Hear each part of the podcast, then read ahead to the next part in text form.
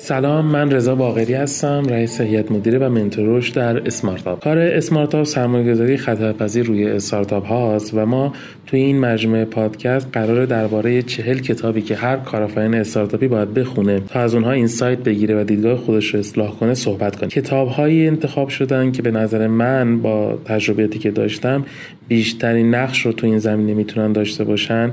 خب امروز می‌خوایم کتاب گرید یا سرسختی رو معرفی کنیم. این کتاب یک کتاب مختصر و مفید در مورد یک ویژگی اصلیه که هر کارآفرین استارتاپی باید داشته باشه. ماها خیلی در مورد اشتیاق داشتن و اینکه کارآفرین باید انگیزه بالایی داشته باشه شنیدیم. اما چیزی که کمتر بهش پرداخت شده اینه که کارآفرین موفق باید در کنار انگیزه و اشتیاق پشکار و مداومت هم داشته باشه و, در واقع ترکیب انگیزه به علاوه پشکار میشه سرسختی که این کتاب بهش پرداخته. پس سرسختی یعنی که تو هم انگیزه و اشتیاق داری همین که پشکار و مداومت. یعنی اون موتور اولیه که به تو انگیزه و انرژی میده بعد یه مدت خاموش نمیشه و نمیره سراغ یه چیز جذاب دیگه ای که حالا بخواد اون رو امتحان بکنه. این کتاب یه مثال ساده یه فرمول ساده از موفقیت آورده که میگه موفقیت میشه تلاش ضرب داره مهارت. و یه جای دیگه میگه که مهارت هم میشه تلاش ضرب داره استعداد. یعنی اگر بخواید این دوتا فرمول رو با هم دیگه در نظر بگیرید موفقیت میشه تلاش به توان دو ضرب در استعداد. یعنی تلاش یا سرسختی دو بار حساب میشه و دو جا برای شما ارزش افزوده داره. یک جایی که می‌خواید در خودتون مهارتی رو به وجود بیارید و یک جایی که می‌خواید از مهارتتون استفاده کنید تا به موفقیت برسید. مثلا جایی که می‌خوای به یه هیته وارد شی و کارهایی بکنی که مهارتشو نداری. این پشتکار و سرسختیه که کمک می‌کنه تو به مرور زمان مهارت به دست بیاری. جاهایی هم که مهارت لازم رو داری اون سرسختیه که کمک می‌کنه اون مهارت رو به خدمت بگیری. جمله جالبی تو این کتاب از ویل اسمیت هنرپیشه معروف آمریکایی نقل می‌کنه که میگه من تنها تفاوت بارزی که بین خودم و دیگران می‌بینم اینه که من ترسی ندارم روی ترد میل بمیرم. یعنی چی؟ میگه شاید شما از من خیلی باهوشتر جذابتر با استعدادتر باشید یا اصلا تو ده ها آیتم دیگه بهتر باشید. اما اگه مسابقه بین من و شما باشه و با هم روی تردمیل بریم و بازنده اونیه که زودتر از روی تردمیل میاد پایین فقط دو حالت داره. یا شما زودتر خسته میشین و روی تردمیل پایین میاین یا اینکه من روی تردمیل میمیرم. این یه تعبیر جالب از اون تعهد پشکار و سرسختیه. یعنی یک چیزی فراتر از یک علاقمندی کوتاه مدت و مفهوم تعهد عمیق در این سرسختی نهفته است. توی دوران اولیه‌ای که بازار استارتاپی داغ شده بود و هیجان و انگیزه ها خیلی بالا بود ما این این رو توی خیلی از جوونا می‌دیدیم که استارتاپ یه محیط یه کار فان و جذاب و باحاله و خیلی از جوون به خاطر این انگیزه داشتن که وارد فضای استارتاپی بشن.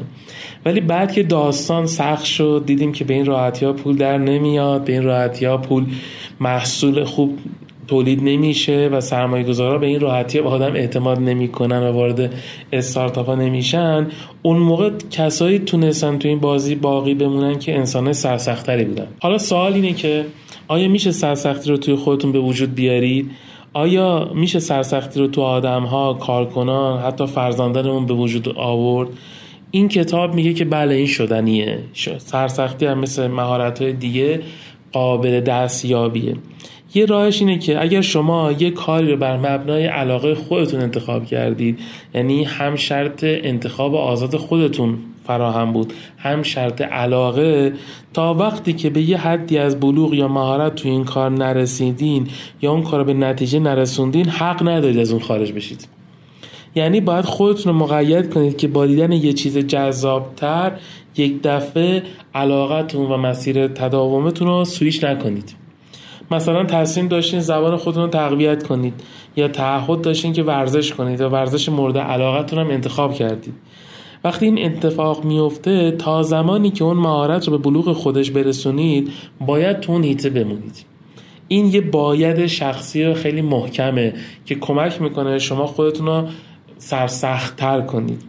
یا در رابطه با فرزندان یا کارکنان باید کاری کنید که اونها مهارت مداومت و پشتکار رو یاد بگیرن. باید یاد بگیرن که خودشون رو کنترل کنن و مدام دنبال چیزهای جدید نباشن. اگر چیزی رو دوست داشتن باید بهش تعهد داشته باشن و تا جایی که به سقف اون هیته برسه و اون کار رو به بلوغ برسونن باید اون کار ادامه بدن و به نتیجه برسونن. اینجا مداومت در کار حتی مهمتر از اینی که چه کاری داری انجام میدی. یعنی این آدم ها یاد می‌گیرن که وقتی یک کاری رو شروع می‌کنن اگر 6 ماه یک سال چهار سال مداومت بخواد باز هم اون کار رو انجام میدن تو ادبیات جدید میگن شما برای اینکه توی یک کاری واقعا ماهر بشوید باید ده هزار ساعت تمرین کنید. یعنی ده هزار ساعت سعی کنید خطا کنید یادگیری مجدد و دوباره از اول. تمرین کنید. گفتم تمرین. منظورم خوندن یا علم آموزی صرف نیست. یعنی شما با ده هزار ساعت خوندن کتاب متخصص استارتاپ نمیشید. بلکه با ده هزار ساعت کار کردن فیدبک گرفتن خطا کردن و یادگیری در دنیای استارتاپه که می‌تونید به خبرگی برسید. خب البته کتاب خوندن و دانشی که میآموزید کمک می‌کنه که سرعت یادگیریتون بالاتر بره اگه قرار باشه انسان همه چیز رو خودش با سعی و خطا یاد بگیره شاید اون ده هزار ساعت براتون تبدیل به چهل هزار ساعت بشه ولی نکتهش اینه که هیچ وقت خواندن ها و علم آموزی و خوندن تجربه دیگران به اندازه یادگیری شما در عمل کار نمی‌کنه. راجع به علم آموزی باید اینو در نظر گرفت که اگر کتابی رو می‌خونید یا اگر از تجربه می‌خواید استفاده کنید حتما به این فکر کرده باشین که چه استفاده غیر از این کتاب یا تجربه بکنید. یعنی کتاب خوندن برای خوندن نیست. برای به کار بردن و توسعه دادن مهارت هاست.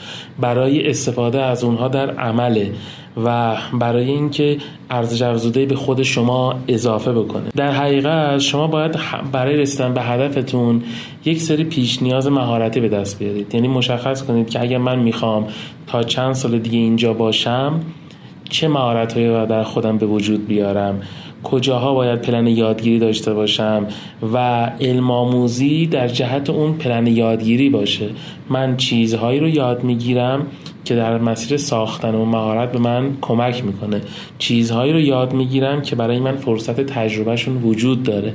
اگر من نتونم در یک موضوعی تجربه بکنم فقط وارد ذهنم بشه فقط بخونمشون حتما یاد نخواهم گرفتم این کتاب در نهایت برای کارفرین ها یک سری تکنیک جالب هم برای بالا بردن سرسختی میگه که اونایشون که برای خود من جالب بود رو می‌خوام باتون به اشتراک بگذارم. یکی از این تکنیک ها اینه که یک مربی بیرونی کنار شما باشه.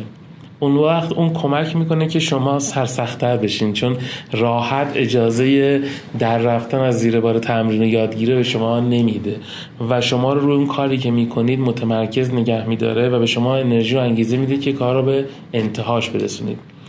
دوم اینکه شما در محیط ها و فرهنگ های پرورش دهنده سرسختی قرار بگیرید. یعنی اگر محیط این چنینی باشیم که پیرامونمون آدم های سرسخت باشن ما هم تبدیل به انسان های سرسختی میشیم. نقطه مقابل اگر در محیط های خودمون قرار بدیم که همه آدم ها فقط به علاقه ها و انگیزه های کوتاه فکر می‌کنن و هیچ کاری رو به نتیجه و نهایی نمیرسونن حتما این اثر منفی روی ما و مهارت هامون می‌گذاره. اصطلاحا کتاب میگه شما در یک استارتاپ موفق باید زمین بازی سرسختی درست کنید و قواعد سرسختی رو بچینید. اونجا باید این فرهنگ رواج پیدا بکنه که رسوندن کارها به انتها مهمترین اولویت و مهمترین شاخص فرهنگی استارتاپه.